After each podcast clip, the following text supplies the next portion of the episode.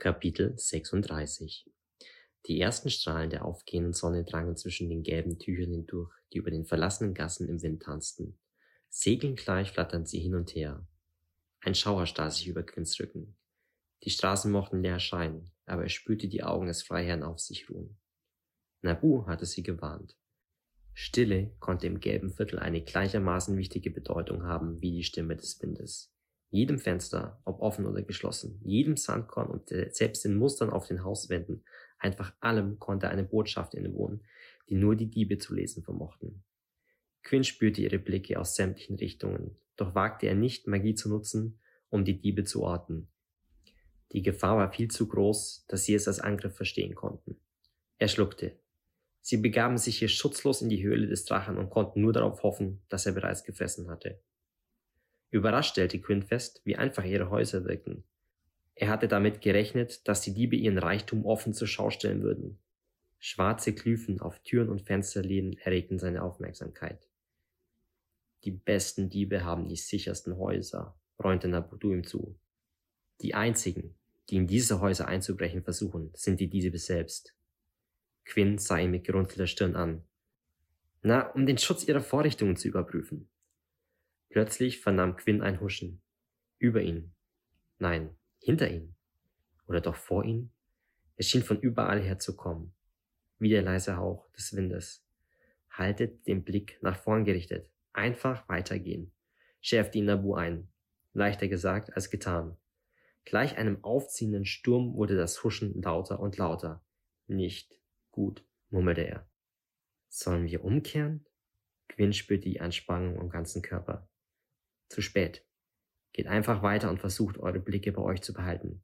Wir sind gleich am Platz der List. Alles in Quinn sträubte sich, auch nur einen Schritt weiter zu gehen. Sein Körper schrie ihm zu, davon zu rennen, so schnell seine Beine ihn trugen. Plötzlich hörte er ein Pfeifen, eine Melodie, die ihm durch Mark und Bein ging. Er fröstelte. Geht weiter. Ignoriert es, rief Nabu. Das Pfeifen wurde aus der gegenüberliegenden Richtung von einem weiteren beantwortet. Sie wollen euch nur einschüchtern. Geht weiter. Nabu wirkte plötzlich nicht mehr so locker. Wieder ein Pfeifen aus einer vollkommen anderen Richtung. Sie alle pfiffen dasselbe Lied. Quinn war kurz davor, seinem Gefühl nachzugeben und sich zu verteidigen. Das Pfeifen hallte nun durch das gesamte Viertel. Er spürte sein Amulett schwer auf der Brust. Niemand konnte es ihm stehlen, redete er sich gut zu. Niemand.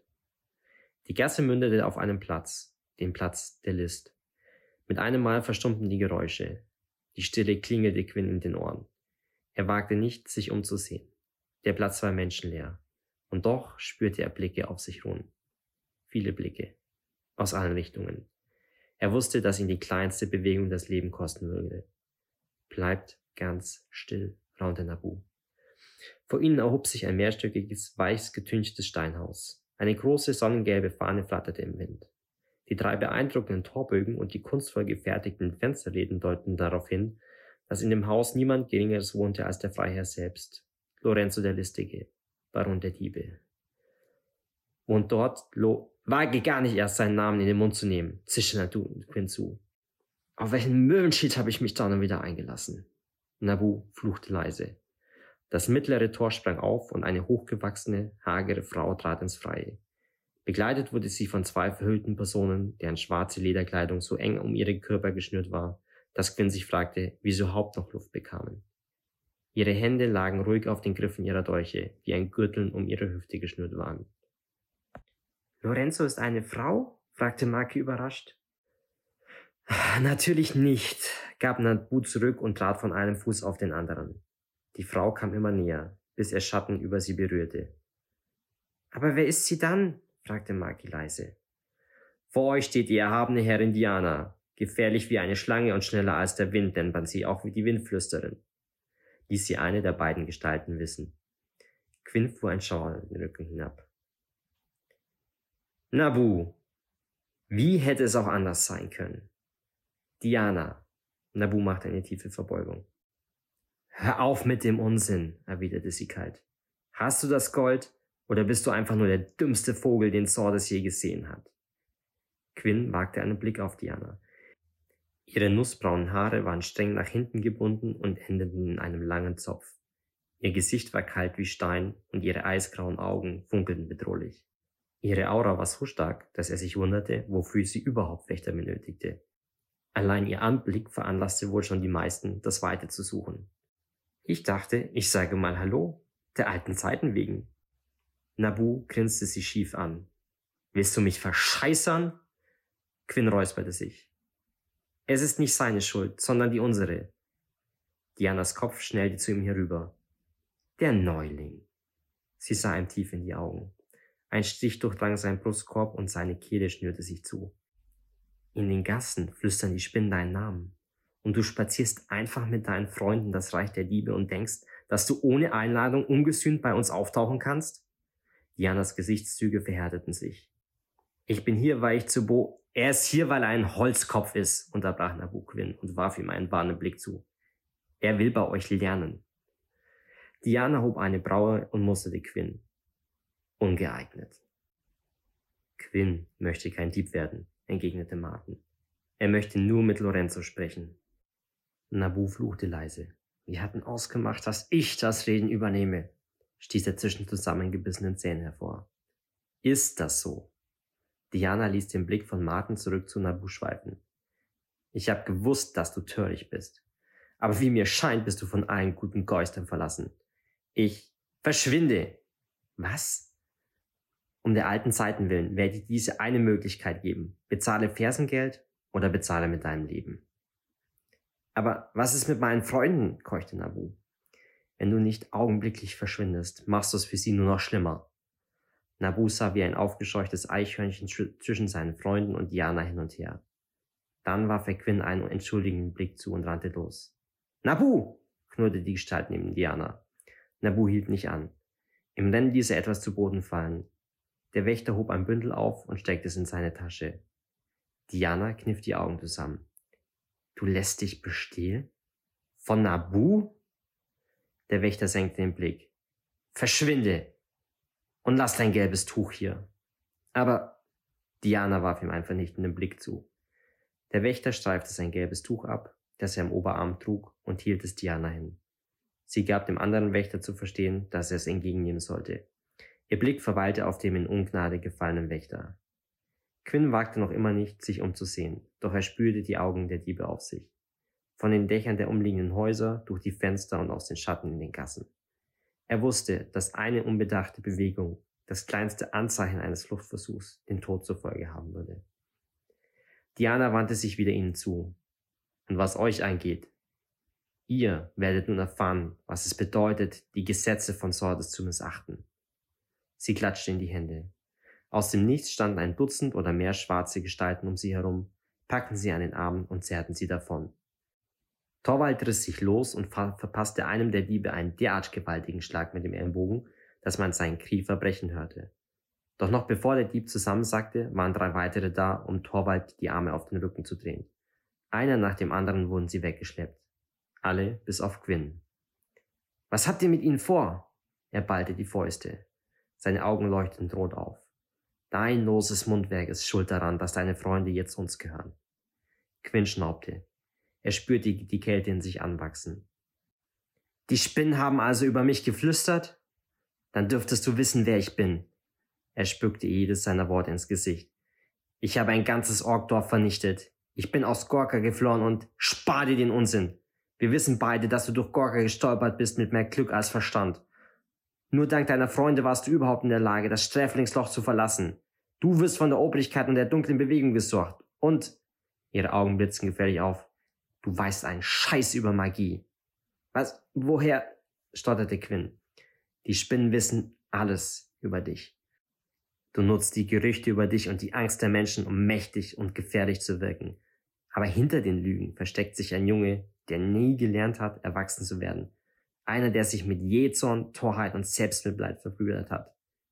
Quinn wollte etwas erwidern, aber Diana brachte ihn mit einem Blick zum Schweigen.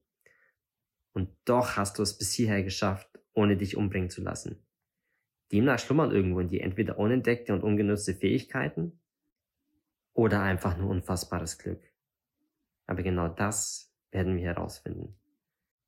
Du glaubst also, ich hatte einfach nur Glück? Quinns Fingerknöchel knackten, so stark ballte seine Fäuste zusammen. Ich könnte deine ganze Versammlung an Dieben hier in wenigen Liedschlägen vernichten. Offenbar scheinst du immer noch nichts gelernt zu haben. Nur zu. Versuch es. Aber denke, dass wir deine Freunde haben. Erhebe auch nur ein Fünkchen Magie gegen uns und wir töten deine Freunde. Einen nach dem anderen. Für einen Moment schloss sie die Augen. Und mit deiner Helferin fangen wir an. Quinn wollte schreien. Kälte breitete sich in ihm aus. Er wollte seinen Zorn an ihr auslassen.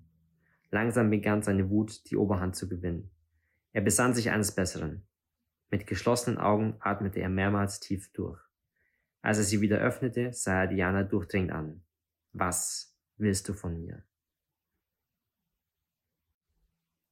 Und du bist einfach so hier hereinspatierst und hast gedacht, du könntest den Freiherrn treffen? Der junge Dieb gluckste. So dumm sind nicht mal unsere Frischlinge. Quinn biss sich auf die Zunge. Bringen wir es einfach hinter uns. Der junge Dieb grinste breit. Er war etwa in Quinns Alter. Seine schulterlangen Haare, die Quinn an Sommerweizen erinnerten, trug er wie Diana zu einem Zopf gebunden.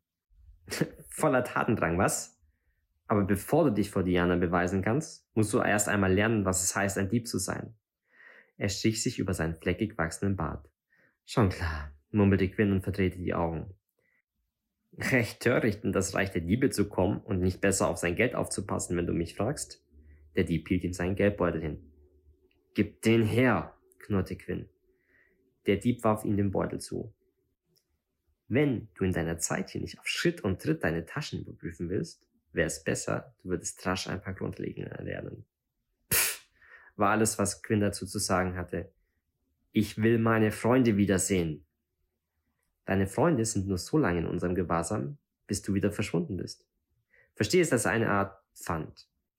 Benimmst du dich, geschieht ihnen nichts. Dann wirst du sie wiedersehen, sobald du diesem wunderschönen Viertel den Rücken gekehrt hast. Also lasst mich doch einfach gehen. Ich würde sagen, dazu ist es wohl zu spät. Das hättest du dir vielleicht überlegen sollen, bevor du darum gebeten hast, vom Freiherrn empfangen zu werden. Dein Mut oder auch deine Torheit, wie auch immer man es sehen mag, hat die Aufmerksamkeit sämtlicher Barone auf dich gelenkt. Und deshalb lässt Lorenzo mich nicht mehr gehen, oder was? Das hast du gesagt. Der Dieb zwinkerte ihm zu. Aber ein gut gemeinter Rat. Wenn du nicht vor der Flut an den Stand gespült werden willst, solltest du dir angewöhnen, den Freiherrn nicht beim Namen zu nennen. Dieses Vorrecht muss man sich erst verdienen. Er streckte Quinn die Hand zum Gruß hin. Ich bin übrigens Luca. Wenn du dich daran hältst, was ich dir sage, hast du zumindest eine kleine Aussicht darauf, hier wieder lebend rauszukommen. Widerwillig ergriff Quinn seine Hand. Du machst mich also zu einem Dieb? Luca lachte. Ich bin auch selbst keiner. Und ich bin schon hier, seitdem ich dieses Land mit meiner Anwesenheit beehre. Also nein, ich mache dich nicht zu einem Dieb. Aber du wirst dich hier beweisen müssen. Und dafür wären ein paar Kenntnisse in der hohen Kunst des Diebeshandwerks von großem Vorteil. Was muss ich denn tun, um mich zu beweisen? Das wirst du noch früh genug erfahren. Aber erst einmal musst du anfangen, zuzuhören statt zu reden. Bist du dazu in der Lage? Quinn nickte mürrisch.